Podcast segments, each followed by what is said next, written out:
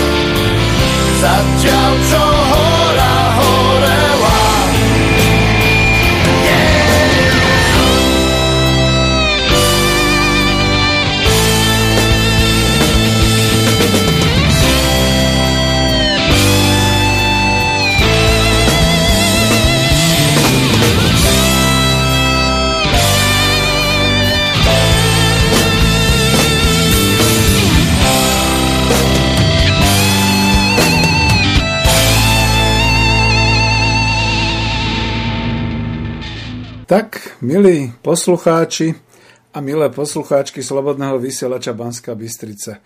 Doznela zvučka, trošku netradičná pre klub národohospodárov Slovenska, ale presne vystihujúca situáciu, keď nám horí, horečka horí a kapela vyhráva. Takže, milí poslucháči, dnes je 1. apríla roku pána 2021. Vysielam síce zo záznamu, ale je to relácia Klub národohospodárov Slovenska číslo 89 a je to 1. aprílová relácia, práve preto, že ju vysielame na pravé poludnie 1. apríla.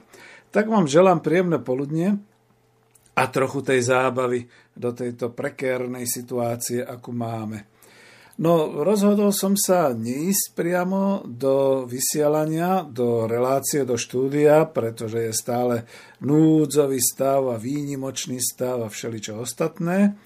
A aj keď padla vláda a druhá vláda sa ešte len ujíme vedenia, tak polícia a vojsko je stále pripravené stíhať tých, ktorí nedodržujú núdzový stav, tak som si povedal, že veru vám len pošlem takýto odkaz. Škoda, pretože pôvodne som si myslel, že k tomu 1. aprílu dám aj taký kvíz, také e, niečo, čo by bolo možné, že by ste odpovedali hneď priamo. Zatiaľ teda nie, ale otázky, ktoré som si do kvízu pripravil, vám teda aj tak poviem. Takže vidíte avízo, Slobodného vysielača Banská Bystrica a relácie Klub národohospodárov číslo 89 také netradičné. A k tomu prvá otázka. Čo predstavuje aktuálne tá koláž na avíze? No pravdepodobne to asi odpoviem v priebehu vysielania, takže zatiaľ len pozerajte na tú peknú koláž, ktorá je spracovaná vlastne z kreslených nejakých takýchto obrázkov káčera Donalda a všade je vidno, ako sa káčer Donalda, ako sa ešte volali tí milionári z Krúž a ešte ten jeden topia v tých svojich peniazoch. Takže dobre, začíname reláciu. Dnes toho bude veľa pesničiek a veľa takých aktuálnych, e, povedzme, zvukov, ktoré budete počuť. Takže dáme pár postrechov z aktuálneho internetu. Dnes som zaznamenal, že Burze, burzy svetové zaznamenali, že akcie akciovej spoločnosti Slovenská republika vystrelili závratne vysoko. Ozaj nemožno povedať, že burzové virtuálne peniaze sú odtrhnuté od reality. Lebo tí, ktorí poznajú realitu v Slovenskej republike, sa konečne potešili. Našiel sa pravý muž na pravom mieste, dokonca hneď dvakrát. A treba dodať, že v pravý čas. Premiér vlády si vymenil kreslo s ministrom financií. Minister financií si vymenil kreslo s premiérom vlády. A tak je stará vláda, ktorá padla a nová vláda, ktorá nastupuje. Je to v pravý čas. Investori a burzoví makléri oceňujú, že oni síce vedia, že sú blázni, ale konečne sa niekto stal ministrom financií, ktorý o sebe predsa verejne prehlásil, on nech dá na internete, že financiám nerozumie, a konečne je financ ministrom človek, ktorého už takmer celý svet uznáva ako úplného blázna, veď sám si to povedal. A konečne hovoria, že sa jeden z nás k tomu hlási. No čo povedať? No tak e, uvidíme. Ešte teda ten nový premiér ráno mal tlačovú konferenciu ako minister zdravotníctva. Niekedy okolo obeda ešte včera v parlamente viedol rozprávu a odpovedal na otázky ako minister financí a večer už je premiérom. No, krásna kariéra. Keby bol môj syn, tak ho za to pochválim skutočne. No a teraz ešte pozrite na túto šachovú partiu, ktorá bola rozohratá. Sulík kontra Matovič. To žiadni ruskí veľmajstri nedokážu. Túto šachovú partiu sledoval so zatajeným dýchom celý svet. Od čas Kempelenovho šachového automatu sa totiž nevyskytol prípad, že automat dáva mat. A to Kempelen bol rodák zo Slovenska a jeho stroj, šachový automat, bol predvádzaný aj v stredovekej Bratislave Požoň Presburg. Šachovú dramatickú partiu pre nedostatok času iba zhrniem, nedokážem ju vysvetliť. Sulík dal príkaz, aby kolár stiahol koňa. Kryžiaka Krajniaka. Šachovnica sa pohla. Ešte predtým Matovič povedal Sulíkovi, že je idiot a temu to vrátil s tým, že s takým bláznom v jednej vláde sedieť nebude. Matovič potom obetoval Krajčího, na to sám Sulík obetoval seba aj Grölinga, ťah dámov zabezpečila Remišová a sama išla dopredu e, v hre ako tým, že odvolala teda Kolíkovu. Na to Sulik stiahol Korčoka, na to Matovič geniálne spravil kráľovský gambit. Vymenil premiéra za ministra financií a ministra financií za premiéra. Tým dal dáme, čiže Remišovej, mat a priam Matovičom ohrozil kráľovnu z hradu. Alebo matom? Ťažko povedať.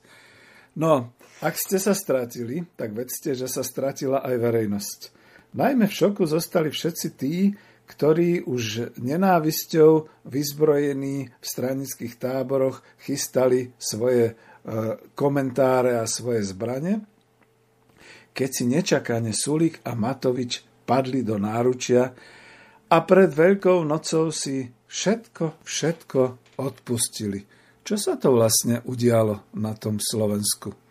A čo to znamená, ak minister Matovič bude ministrom financií.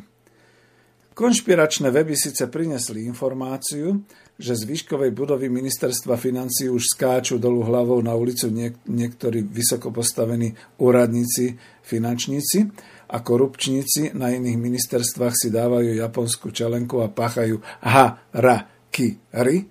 Harabín zrazu nemá o čom písať a hlas Pelegriniho jukol v tichom úžase. Fico si balí kufre a cestuje tento raz ďalej ako na nejaké Kanáry. Tuším, ešte v Tajsku je to tak, že nevydávajú obvinených na Slovensko. No a prvé tajné informácie presakujú, že sa pripravuje projekt celonárodného finančného testovania. Testy už boli zakúpené za štátne, cez štátne hmotné rezervy aj do rezervy. Heger s ponukou a s pokorou prijal z, z rúk Fiony z hradu premiérske požehnanie a nepýta sa ako americký prezident Biden svojej asistentky, že čo má ďalej robiť. On to vie.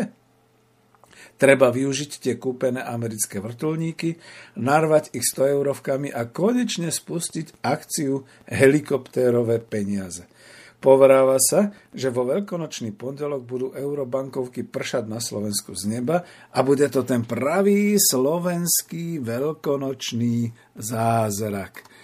No a ešte som tu dostal potom taký mailik, ktorý teraz aj s fotografiou nemôžem uverejniť, ale môžem ho prečítať. Hovorí na ňom nový minister financií. Mňa sa na rodinné financie nepýtajte, správuje ich Pavlínka, lebo ja tomu nerozumiem. To je jeho žena mimochodom. Takže pekné, skutočne ozaj pekné. Tož neviem, čo dodať. Skúsime dať najprv, čo povedala prezidentka Čaputová v marci tohto roku, keď povedala, čo by sa mohlo stať programom pre novú slovenskú vládu, aby zastavili pandémiu chudoby a strachu, ktorá sa na Slovensku veľmi rozrastá. Ešte intenzívnejšej pomoci ľuďom, lebo chudoba a život strachu začína byť novou epidémiou. Dobrý deň, vítam vás na tomto briefingu tak symbolicky pred príletovou halou na letisku. V názve tlačovky, ktorý sme vám posielali teda ešte, ešte z Bruselu, bolo, že dobrá správa pre Slovensko a trochu som vás oklamal. Prepačte, lebo to nie je dobrá, ale to je geniálna správa pre Slovensko, s ktorou na Slovensko prichádzame a myslím si, že sme urobili za približne 113 hodín podstate rokovaní prerušených takými krátkými spánkami veľmi dobrú robotu. Bol to najdlhší summit v histórii samostatného, eh, alebo teda v histórii nášho členstva v Európskej únii. Naposledy o približne 20 minút dlhší summit bol eh, v roku 2000 v Nice. A teraz sme teda boli kúsok od toho, aby sme eh, túto dĺžku prekonali. Ale zároveň si trúfam povedať, že to bol najdôležitejší summit pre Slovensko, počas našeho členstva v Európskej únii a určite aj pre celú Európsku úniu. Áno, bolo to dosť náročné a priznám sa ako nováčik aj na tom samite som niekedy mal pocit, že, že sa to rozsype a úplne, že odídeme všetci bez dohody. A v jednej chvíli aj, aj to zaznelo, že v tomto momente už jedine si môžeme povedať, že game over, nič sa nepodarilo, alebo pokúsime sa ešte hľadať ďalšiu dohodu. To bolo v nedelu večer, možno aj potom následne pár emotívnych prejavov tú náladu finálne zlomilo a na konci to už išlo ako po masle. A dnes e, nad ránom tu aj pánovi ministrovi financí, ja som veľmi rád teda, že tak aj bez toho, aby sme sa dohodli, ma prišiel privítať, tak ja zase som si pre seba tam podpísal jednu kopiu tej dohody, hoci sa na, priamo na mieste nepodpisovala, tak by som mu chcel aj pánovi ministrovi venovať s časom 5 hodín 50 minút rána. Čo sme v podstate dnes, alebo s čím teda na Slovensko prichádzame, tak e, zosumarizoval som to ešte vlastne v Bruseli na našom zastupiteľstve do takej prehľadnej tabulky. Toto je úloha teraz, ktorá nás všetkých spoločne na Slovensku čaká.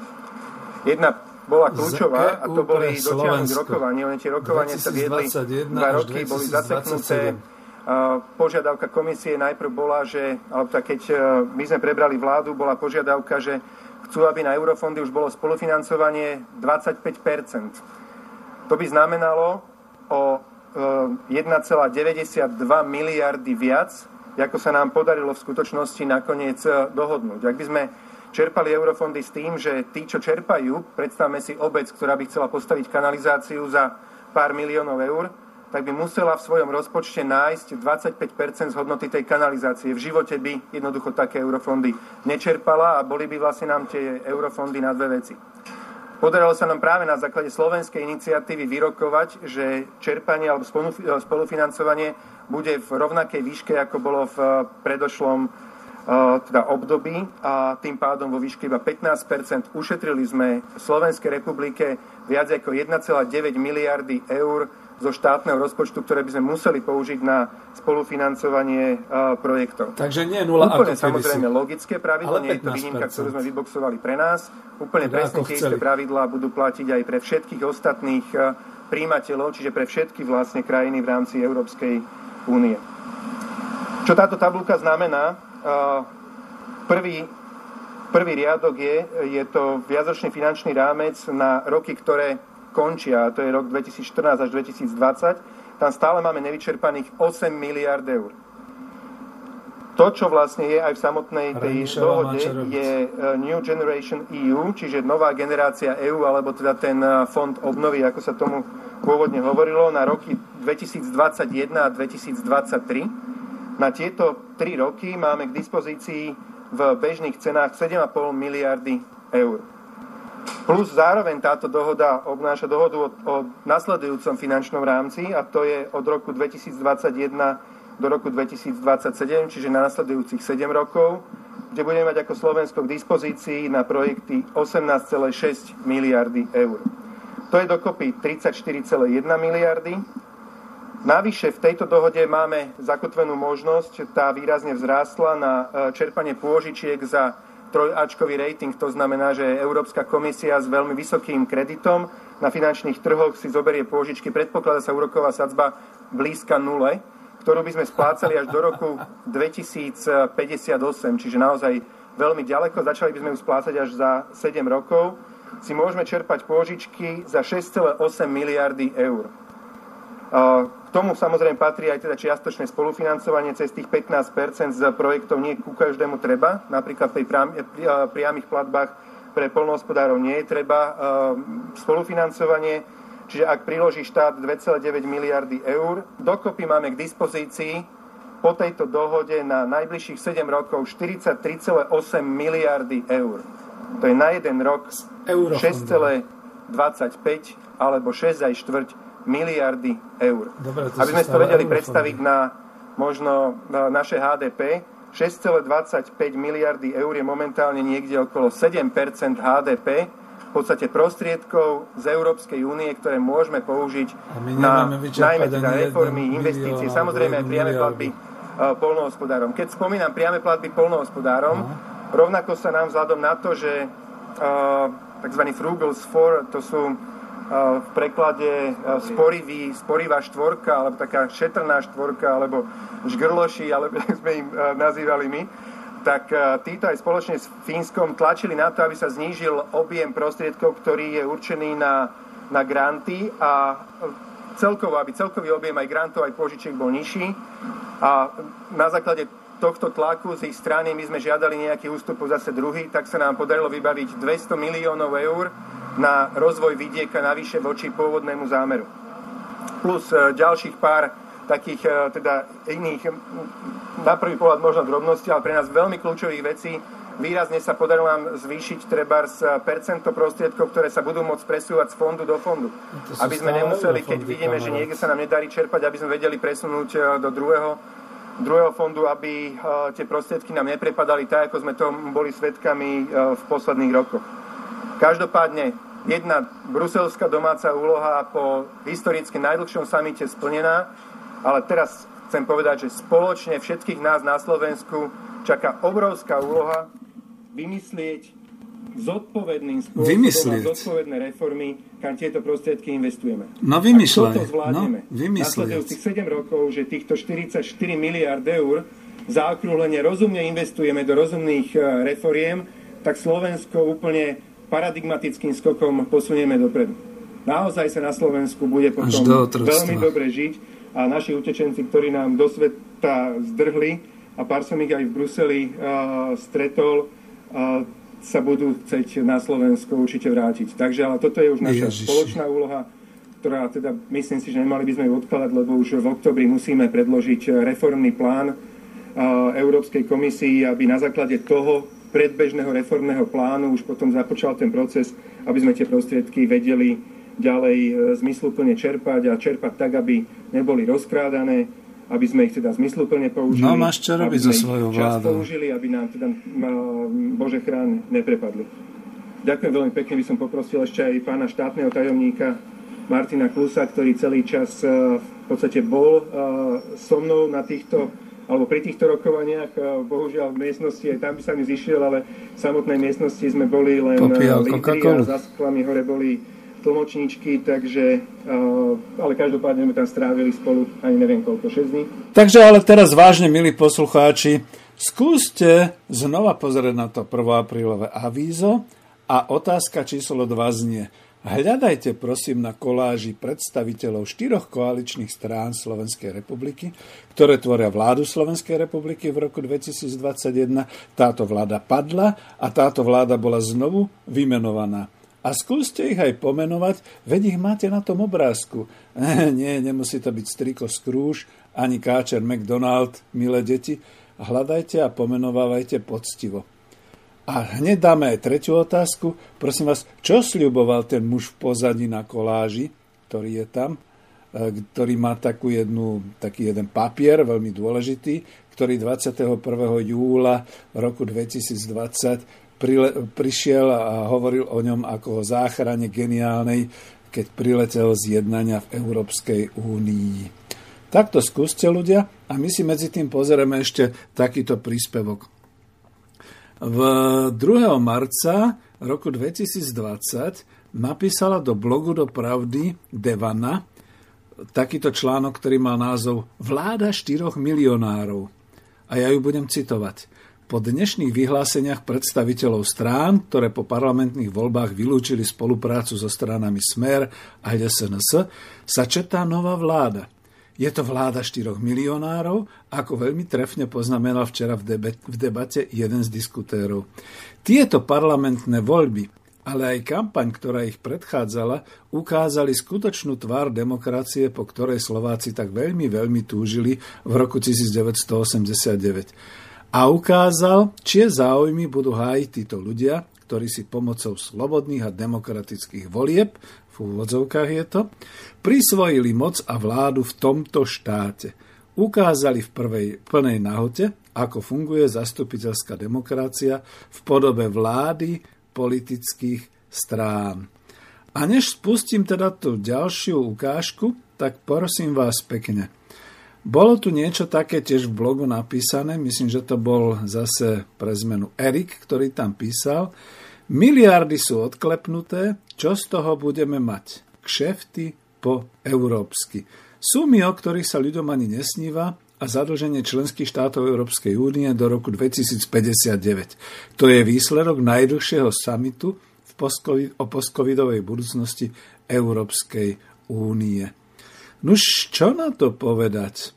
Ešte teda to, že peniaze sa môžu minúť iba na tie definované oblasti, ktoré sú a tie definované oblasti znejú finančný rámec 21 až 27. Jednotný trh, inovácie a digitálna ekonomika.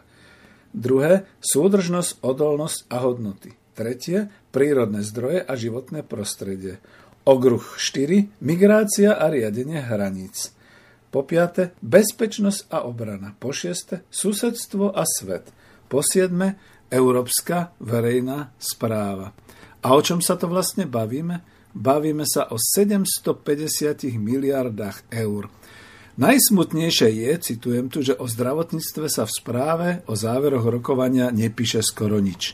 Na ľudí, čo zomierali v slabo vyvalených nemocniciach, prípadne sa k zdravotnej starostlivosti nevedeli ani len dostať, alebo v oblastiach, kde nemocnice neboli, riešenia, respektíve okruhy riešení absolútne absentovali. O tom svedčí aj fakt, že niekoľkokrát naprieč týmto dokumentom uvádzajú, že Európska rada zdôrazňuje, že je dôležité chrániť finančné záujmy únie.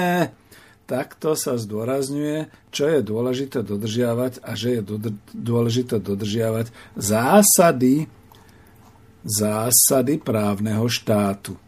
No toľko asi o tom, čo sa dalo tuto povedať. A teraz si predstavte, než pustím ešte tie zvuky, tak mi prišiel ďalší mail z Českej republiky, kde sa píše Pro mnohé je strašné zjištení, že všechno, co nám dali, alebo všechno, co nám komunisté tloukli do hlav o kapitalizmu a imperializmu a čemu mnohí nechteli uvieřiť, je pravda. Antikomunisté sa hluboce omlouvají obyvateľstvu. Ďakujem veľmi pekne. No čo ešte na záver povedať k tým ďalším zvukom, ktoré budete počuť? Budete počuť dnes nie premiéra, ale financí ministra Matoviča, ktorý okrem iného bude hovoriť aj o platoch v Národnej rade a my sme zvedaví, či naozaj uskutoční ten sen, kvôli ktorému ho ľudia volili, že im tie platy zoberie, že budete počuť potom nejaké ďalšie veci a potom ešte niekde skúsim dať tú pesničku, keď prúdy spievali tú slávno smutnú pesničku, keď odchádza kapela. Dajme im to teda zahrať. Nech sa páči.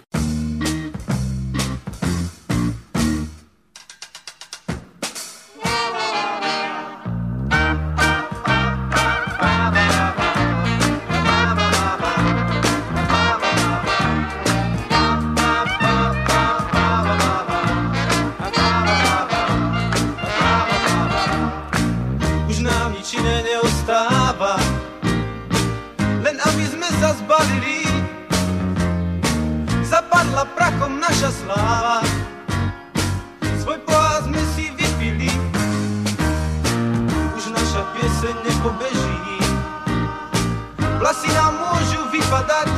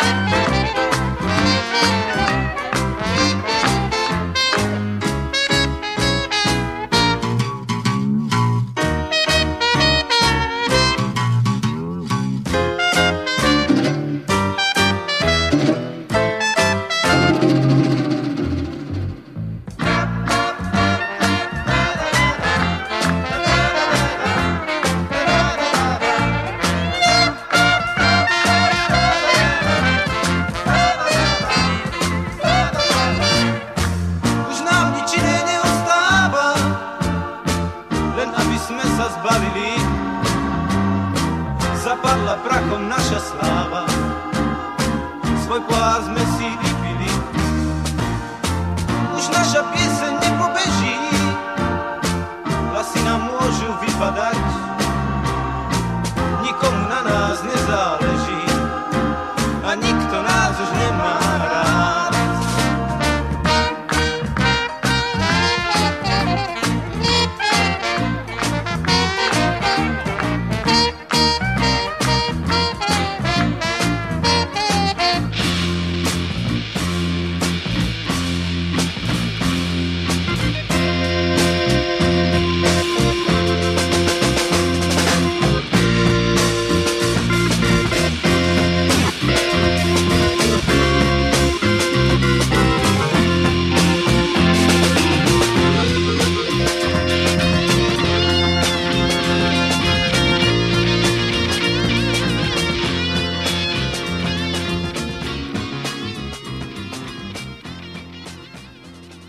teraz si dáme prvú zakázanú schôdzu Národnej rady.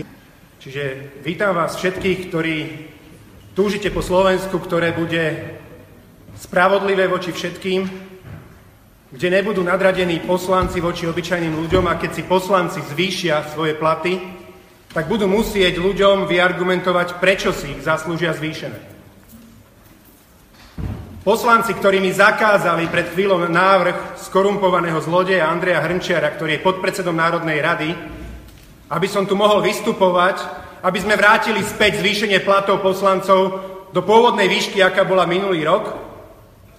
Tí poslanci, miesto toho, aby napravili svoju vlastnú chybu, stlačili opäť to tlačítko a podľahli pokušeniu, že mi zavreli ústa.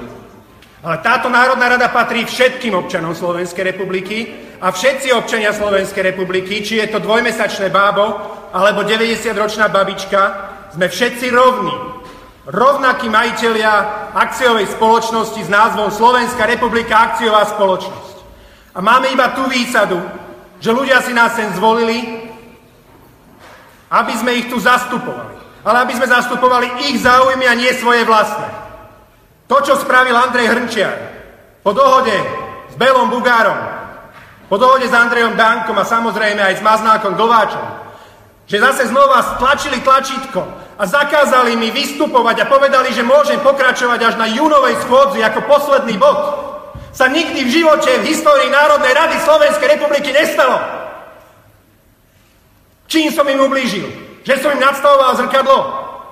Že som povedal, že sú skorumpovaní, lebo podľahli pokušeniu stlačiť tlačítko? Lebo áno, moc korumpuje. Absolutná moc korumpuje absolútne. A oni podľahli tomu pokušeniu. Čím som sa dotkol veľa váženej cti Bela Bugára, ktorý hovorí, ak mu strašne ide o Maďarov na južnom Slovensku, chudobných Maďarov, ktorí žijú v zaostalých regiónoch. Čím som sa ho dotkol? že som si dovolil povedať, že podvedol svoju vlastnú rodinu, za ktorou prišiel a povedal, predajte mi ten pozemok, tam tú rolu, viete, však to je vám na nič. Kúpil to za 5,50 v korunách a obratom to e, predal Ficovi za 500, tuším, 50 tisíc eur. Za 15 či 16 miliónov korún. Okradol svoju vlastnú rodinu, bez hamby ich podviedol. A takíto ľudia podviedli aj svojich vlastných voličov, že hlasovali za to, aby mali o 1500 eur vyššie platy. S prepačením seru na ľudí. A oni hovoria, že vystupujú v mene ľudí, že ich tu zastupujú. Tí zamestnanci, ktorí tu sú, zarábajú 700, 750 eur v čistom. A oni si v pohode jedným stlačením tlačítka dajú o 1500 eur viac. Nie na rok, za mesiac priemere poslanec robí 3 hodiny denne. V priemere. Priemerný poslanec. Sú tu ešte väčší flákači, ale povedzme, že priemerný. Ale zároveň si schválili, že budú mať 7 razy väčšie platy ako priemerný ich volič. 3x7 je 21. A ja sa pýtam, kde je vaše svedomie, aj vy, páni poslanci, ktorí ste mi zobrali slovo a zalepili ústa, že nemôžem rozprávať. Že nemôžem vám nadstavovať zrkadlo, lebo táto Národná rada ste vy a vy ste štát. Ale Figuborovú ste štát. Ľudia sú štát, ktorí vás volili. Tie slobodné matky, stá tisíce slobodných matiek, mnohé bez alimentov. Necháte ich trieť biedu, necháte ich, aby išli z práce do práce. Tie zodraté matky, ktoré poctivo vychovávajú svoje deti. Tie matky so 4, 5, 6 deťmi na Orave, ktorým ste povedali, že sú menej cenné. Lebo oni si dovolili mať 4, 5, 6 a viac detí a poctivo ich vychovávať. Lebo oni už si nezaslúžia výhodu pri odchode do dôchodku. Lebo tam sa počíta iba prvé, druhé a tretie dieťa. Ja sa pýtam, kde je vaše svedomie? Vy od ľudí. A vy sa potom čudujete, že 13% ľudí chodí k eurovoľbám. Že polovička ľudí nechodí voliť pri voľbách do Národnej rady. Jednoducho ľudia prestávajú veriť v inštitúcie štátu. A vy, páni a dámy, 150 poslancov, ktorí tu sedíte, všetci, všetci spolu aj so mnou, sme de facto reprezentantmi inštitúcie štátu. Mali by sme byť elita národa. Mali by sme byť schopní ukázať, že nám záleží v prvom rade na ľuďoch. Ale vy ste ľuďom, sirotám, ktoré nemôžu za to, že stratili matku a otca, dali 270 navyše. Ale samým sebe ste si dali 1500 eur. Nehambíte sa, ste vári 550 krát väčší a dôležitejší ľudia pre tento štát ako tá sirota, ktorá prišla od svojho otca len preto, lebo ho zničil hazard, lebo si to hodil, lebo zadlžil svoju rodinu, lebo podľahol pokušeniu, lebo vy ste neurobili nič proti tomu zákazu toho hazardu. Čiže dobrý deň, vítam vás na tejto tlačovej konferencii, kde by som chcel zaujať stanovisko k dvom témam. Jedna je tá, ktorá rozvírila um, verejnú diskusiu pred Vianocami, ale keďže prichádzali Vianoce, tak ľudia síce nerád, ale zabudli možno postupne na to, že poslanci spáchali podľa mňa zločin tým, že ignorovali pravidelné zmrazovanie platov a spoliehali sa na to, že keď e, nič v tejto veci neurobia, tak e, po novom roku zrazu budú mať e, dramaticky vyššie platy. Ono v podstate veľmi podobné niečo sa dialo rok predtým. Vtedy Andrej Danko prišiel s iniciatívou, kde oslovil predsedov poslaneckých klubov, že keď budete vy všetci ticho, my to otvárať nebudeme ako vládne politické strany a potichu sa platy v podstate od nového roku zvýšia. Bude chvíľku z toho síce bordel, budú ľudia trošku nadávať, ale no predsa nezaslúžime si, nezaslúžia si naši poslanci vyššie platy. Mne sa to podarilo na poslednú chvíľu ten rok predtým nejako zahatať. Potom sa pridal Robert Fico, ktorý niekde z Trantarie z Afriky poslal videjko, že musia to zastaviť, lebo inak neviem, čo z toho bude. A zastavili sa, zastavil sa zvyšovanie platov. Skokové minulý rok. Tento rok, alebo v podstate teda už minulý rok, na jeseň znova tu bol tichý pakt viacerých politických strán, bohužiaľ aj niektorých opozičných, ktoré sa potichu dohodli s vládnymi stranami, že znova budeme všetci tichučko a nejako to prehrmí, keď ten blázon Matovič tú tému znova neotvorí. My sme v oktobri znova predložili návrh zákona, tak ako x rokov predtým, aby sa platy zmrazili. Hlasovanie dopadlo tak, že nás v podstate nikto z koalície nepodporil, čiže ani Dankovi ľudia, ani Pelegriniho ľudia, alebo Ficovi, ani Bugárovi a myslím, že ani z SAS nikto a tak ďalej. Myslím, že ani zo strany spolu nikto. A v podstate zabezpečili to, že znova sa čakalo na to, že sa platy od nového roka odmrazia a už nejako tú hambu znesieme a budeme mať vyššie platy.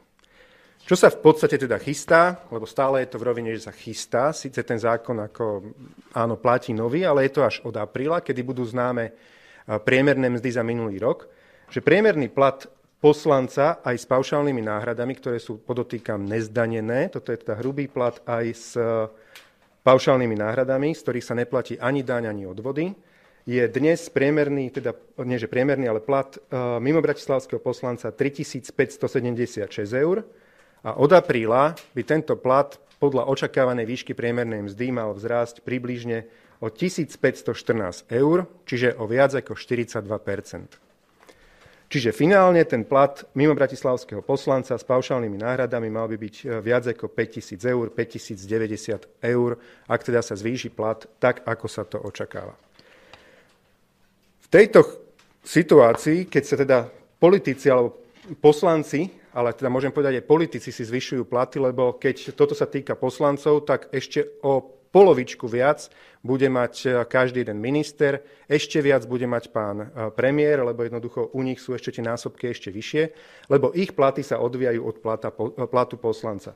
Takisto sa to týka aj pána prezidenta, ktorému ten plat dramaticky narastie, čiže hlavne toho, tomu novému už, ktorý pôjde po Andrejovi Kiskovi. Keď si raz politici zvyšujú platy, by podľa mňa v prvom rade mali pozerať na to, ako sa zvyšujú platy ľuďom, obyčajným ľuďom, zamestnancom, alebo jednoducho, ako sa darí ľuďom na Slovensku. Toto sú darčeky prichystané pre, keď sa tak nazvem, zo strany vlády pre ľudí na Slovensku v roku 2019. Plyn o 5,67%, čiže povedzme si 6, elektrina 6, teplo 7, poplatky SIPO 530% navyše, odvody do sociálnej poisťovne 7 eur, odvody do zdravotnej poisťovne plus 3 eurá. A čo dostanú od štátu, tak životné minimum mesačne vzrastie o euro 59, daňový bonus na dieťa o 60 centov, rodičovský príspevok o 6 eur, starobný dôchodok o 8,70, invalidný o 7,40, vdovský o 5,60, sirocký o 2,70. Čiže ošušne dáme ľuďom viac, a poslanci si sami sebe prihrajú 1500 eur mesačne. Čiže ľuďom vyššie účty za elektriku, plyn, teplo, SIPO, väčšie odvody pre živnostníkov, minimálne bonusy navyše alebo minimálne zvýšenia príspevkov alebo sociálnych dávok, ako naozaj hamba, daňový bonus na dieťa 60 centov mesačne navyše, ale poslanci 1514 eur. Za toto by sa každý súdny poslanec alebo politik mal hambiť, ak takéto niečo spácha a ak tomu akýmkoľvek spôsobom napomáhal. My sme robili všetko preto, aby sme tomuto zabránili a dnes naozaj sa cítim až trápne za poslancov vládnej koalície, či aj za pána teda Danka, Bugára a Fica alebo Pelegriniho, ktorí majú v rukách tú väčšinu v parlamente, ktorí zakázali hlasovať za naše zmrazenie platov a bez hamby si navýšili o takúto sumu svoje platy. Ak by sa toto stalo v inej demokratickej krajine, že si poslanci z roku na rok zvýšia platy o 42% pevne verím, že by ich ľudia defenestrovali a pohádzali do najbližšej rieky, tuto možno do Dunaja. Na Slovensku sa nedieje nič, lebo my sme národ holubičí. My si necháme s prepačením nasrať na hlavy, falošne tuto sa nechať opíjať rožkom, že nám podhodia 60 centov, euro 50 a podobne. Necháme si navýšiť účty za energie o, v priemere o 6 čo budú desiatky, u niektorých e, rodín aj stovky eur ročne, ale v pohode len tak nejako skloníme hlavy a povieme si, však tí poslanci si asi zaslúžia 1500 eur. Jednoducho nezaslúžia si. Možno pár poslancov si tu zaslúži viac, ale politické strany majú možnosť prihodiť týmto poslancom nejaké peniaze navyše. Majú peniaze zo štátneho rozpočtu a nič im nebráni v tom, aby tých poslancov, ktorí si viac zaslúžia, zamestnali v svojich politických stranách a aby im vyplácali nejaké peniaze. Tak ako sa sám seba zamestnal Kotleba s Uhríkom a ešte neviem s ktorým eh, v LSNS a platia si platy ešte navyše voči poslaneckým platom, tak takisto môžu v ostatných politických stranách úplne legálne zamestnať tých snaživých poslancov a všetci budeme vidieť, koho predseda politickej strany alebo poslaneckého klubu považuje za snaživého, komu koľko pripláca a to bude fér. Vtedy to ľudí nebude stáť nič a vtedy aj tí, ktorí si zaslúžia, budú mať viac. Na druhej strane, ako, áno, je to pre nás dotyk s realitou a spolieham sa teraz, že naozaj, že po tých sviatkoch späť poslanci a hlavne lídry koaličných strán budú nejakým spôsobom cítiť hambu, duplom, keď sa blížia politi- prezidentské voľby. Aj taký Andrej Danko nebude chcieť kandidovať bez toho, aby sa s touto vecou nejako vysporiadala férovo. Preto prichádzam s návrhom, ktorý podľa mňa je úplne fér. Predložím dnes do podateľnej Národnej rady tým, aby teda to bolo aj na januárovej schôdzi návrh, aby platy poslancov, ale teda v podstate politikov, lebo teda aj ostatných politikov sa od toho odvádzajú, rástli presne tak isto, ako rastú platy zamestnancov. Čiže do konca marca budeme vedieť zo štatistického úradu presné číslo, či narástli platy zamestnancov o 3,5, 3,8, 4,2 a toľko dobre nech tí poslanci teda navyše svoje platy, nech sa im zvýšia a nech toľko majú. Ale nie o 42% alebo nie o 1500 eur. Už tým, že ten základ je vyšší, tak poslanci dostanú viac v eurách ako zamestnanci, ale percentuálne to bude presne to isté ako zamestnanci. Myslíme si, že takto by to bolo fér, de facto by to bolo odmrazenie platov, už by platy do budúcna rástli ale vždy len toľko, o čo by sa mali lepšie zamestnanci, o to by sa mali lepšie poslanci. Čiže ešte raz, predkladáme návrh, aby platy poslancov v žiadnom prípade teda nerástli o 1500 nemorálnych, 1500 eur mesačne, ale aby rástli presne od také isté percento, ako narastú za minulý rok platy zamestnancov. Príjemné predpoludnie bolo 9 hodín, sledujete správy na teatri a teraz sa na avizované témy pozrieme bližšie. Lídri Európskej 27 sa v noci po viac ako 4 dňoch rokovaní dohodli na multimiliardovom záchrannom balíku pre ekonomiky oslabené pandémiou. Oznámil to predseda Európskej rady Charles Michel. Fond obnovy bude nakoniec vo výške plánovaných 750 miliard eur. Lídri sa dohodli počas nočných rozhovorov a ráno sa už čakalo na jednomyselné prijatie všetkými prezidentmi a premiérmi. Predseda Európskej rady Charles Michel predložil na stôl nový kompromisný návrh o znížení podielu priamých platieb zo 750 miliardového fondu, ktorý sa stretol s priaznivými reakciami. Lídry vyriešili aj ďalší dôležitý problém, ktorým bola podmienka dodržiavania princípov právneho štátu. Podľa dostupných informácií v aktuálnom návrhu tento bod zostal a to aj napriek dlhodobému odporu Poľska a Maďarska. Na základe toho tak môžu štáty, ktoré nedodržiavajú demokratické princípy, zostať po odsúhlasení kvalifikovanou väčšinou členských krajín odstrihnuté od dotácií. We showed Ukázali sme zodpovednosť a solidaritu. Takisto sme ukázali vieru v našu spoločnú budúcnosť. Táto dohoda vyslala konkrétny signál, že Európa je hybnou silou. Európa ako celok má teraz veľkú šancu výjsť z krízy posilnená. Dnes sme urobili historický krok, na ktorý môžeme byť všetci hrdí.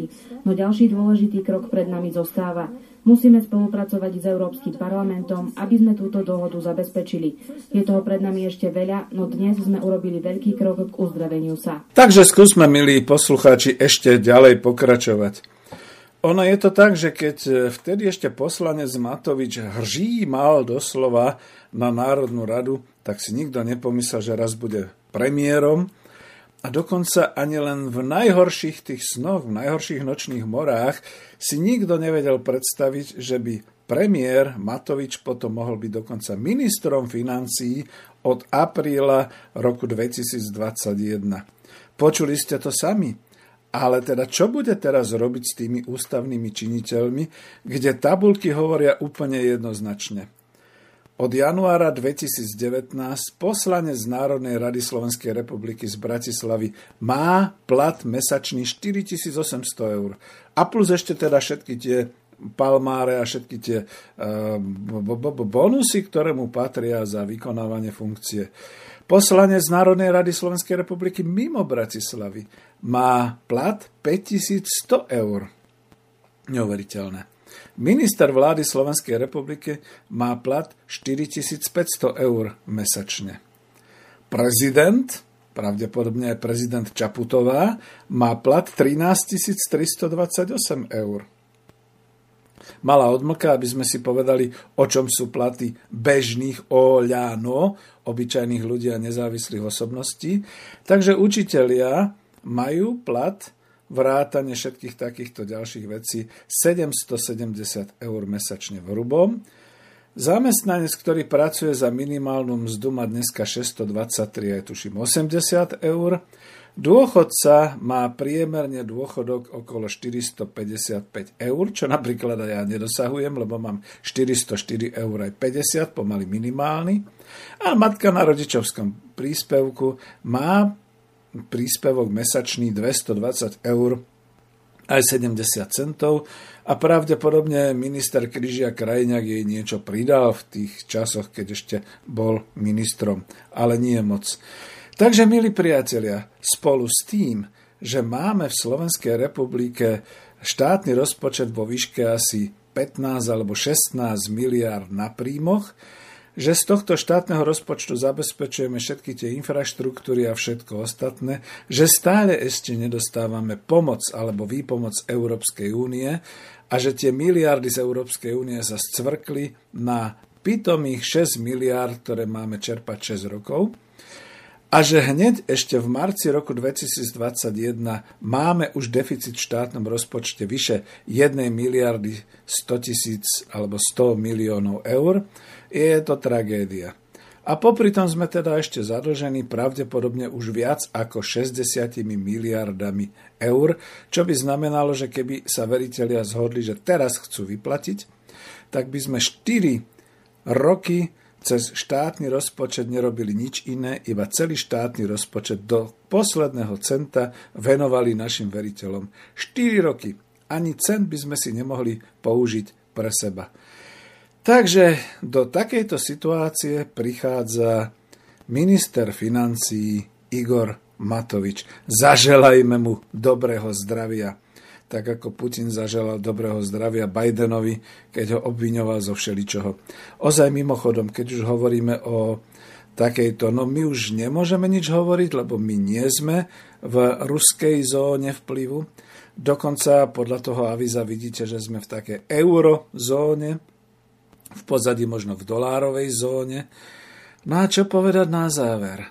Dáme si pieseň, ktorá burcuje internetom, a burcuje internetom všade, kto vie trošku po rusky a napriek tomu je zakázaná táto pieseň, pretože sa v nej spieva, že za nami Rosia a s námi Pán Boh. Vypočujte si ju potom na našej pesničke. Je to pesnička dvoch krásnych mladých dievčat, blondínok z Donbasu a spievajú Donbas za nami. Nech sa páči. A tým pádom asi aj končíme. Potom už bude len záverečná zvučka s heslom Zastavme sa, bratia, veď sa oni stratia.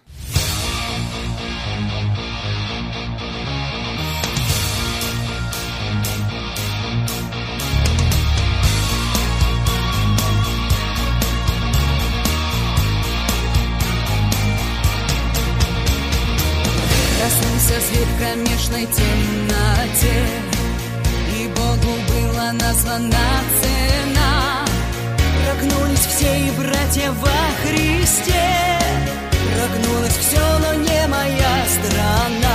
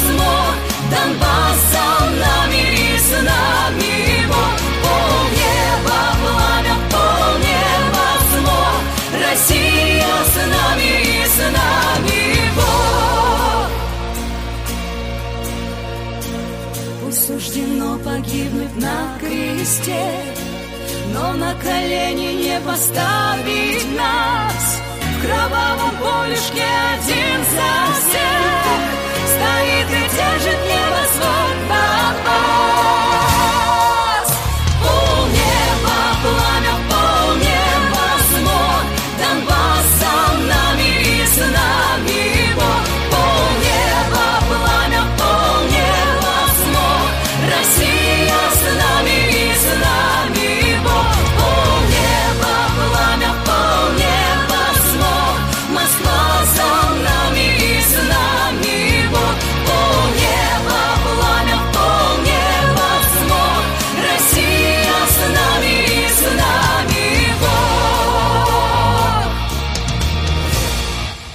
Jo, no veď mi trklo, že ja som sa už aj rozlučil s vami, zaznela piesen Doba za nami a teraz chcem, aby zaznela Metalinda, aby to zaznelo naplno, že na Tatrov sa blízka, ale veď sme nedokončili ešte tú jednu myšlienku úplne na záver, že keďže dnes je 1. apríla a keďže vieme, že toto všetko sa deje okolo nás veľmi vážne, že to nie sú žiadne žarty, tak zaželajme odchádzajúcej vláde to, čo zažila kapela v pesničke Prúdy a zaželajme novej vláde, aby sa Matovičov sen uskutočnil. Aby zobral poslancom platy, vrátil ich na úroveň, povedzme, odvodenú od minimálnej mzdy obyčajného človeka na Slovensku, aby zavládlo takéto nadšenie budovateľské, že v pláne obnovy namiesto všelijakých tých digitalizácií a zelených vecí budeme hlavne zachraňovať našich živnostníkov, naše malé a stredné podnikanie v cestovnom ruchu, v gastronómii, v polnohospodárstve, potravinárstve, aby sme zvýšili platy lekárom, sestričkám a všetkým nemocniciam a dokonca učiteľom, aby konečne Matovič ako financminister ukázal tú ľudovosť a tú demokratičnosť, ktorú sľuboval, keď toľko vykrikoval. Ja mu to hrozne želám. Čo vy na to? Budeme mu to želať spoločne? Toľko teda z 1. aprílového vysielania Klubu národohospodárov Slovenska v Bratislave. Ďakujem vám.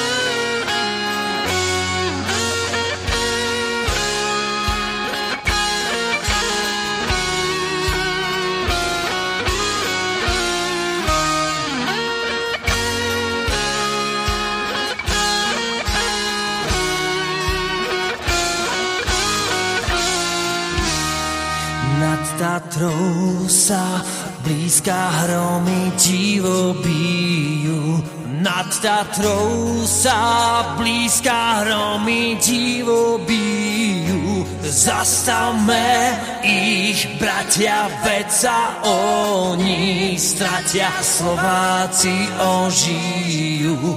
Zastavme ich, bratia, veď sa oni stratia, Slováci ožijú.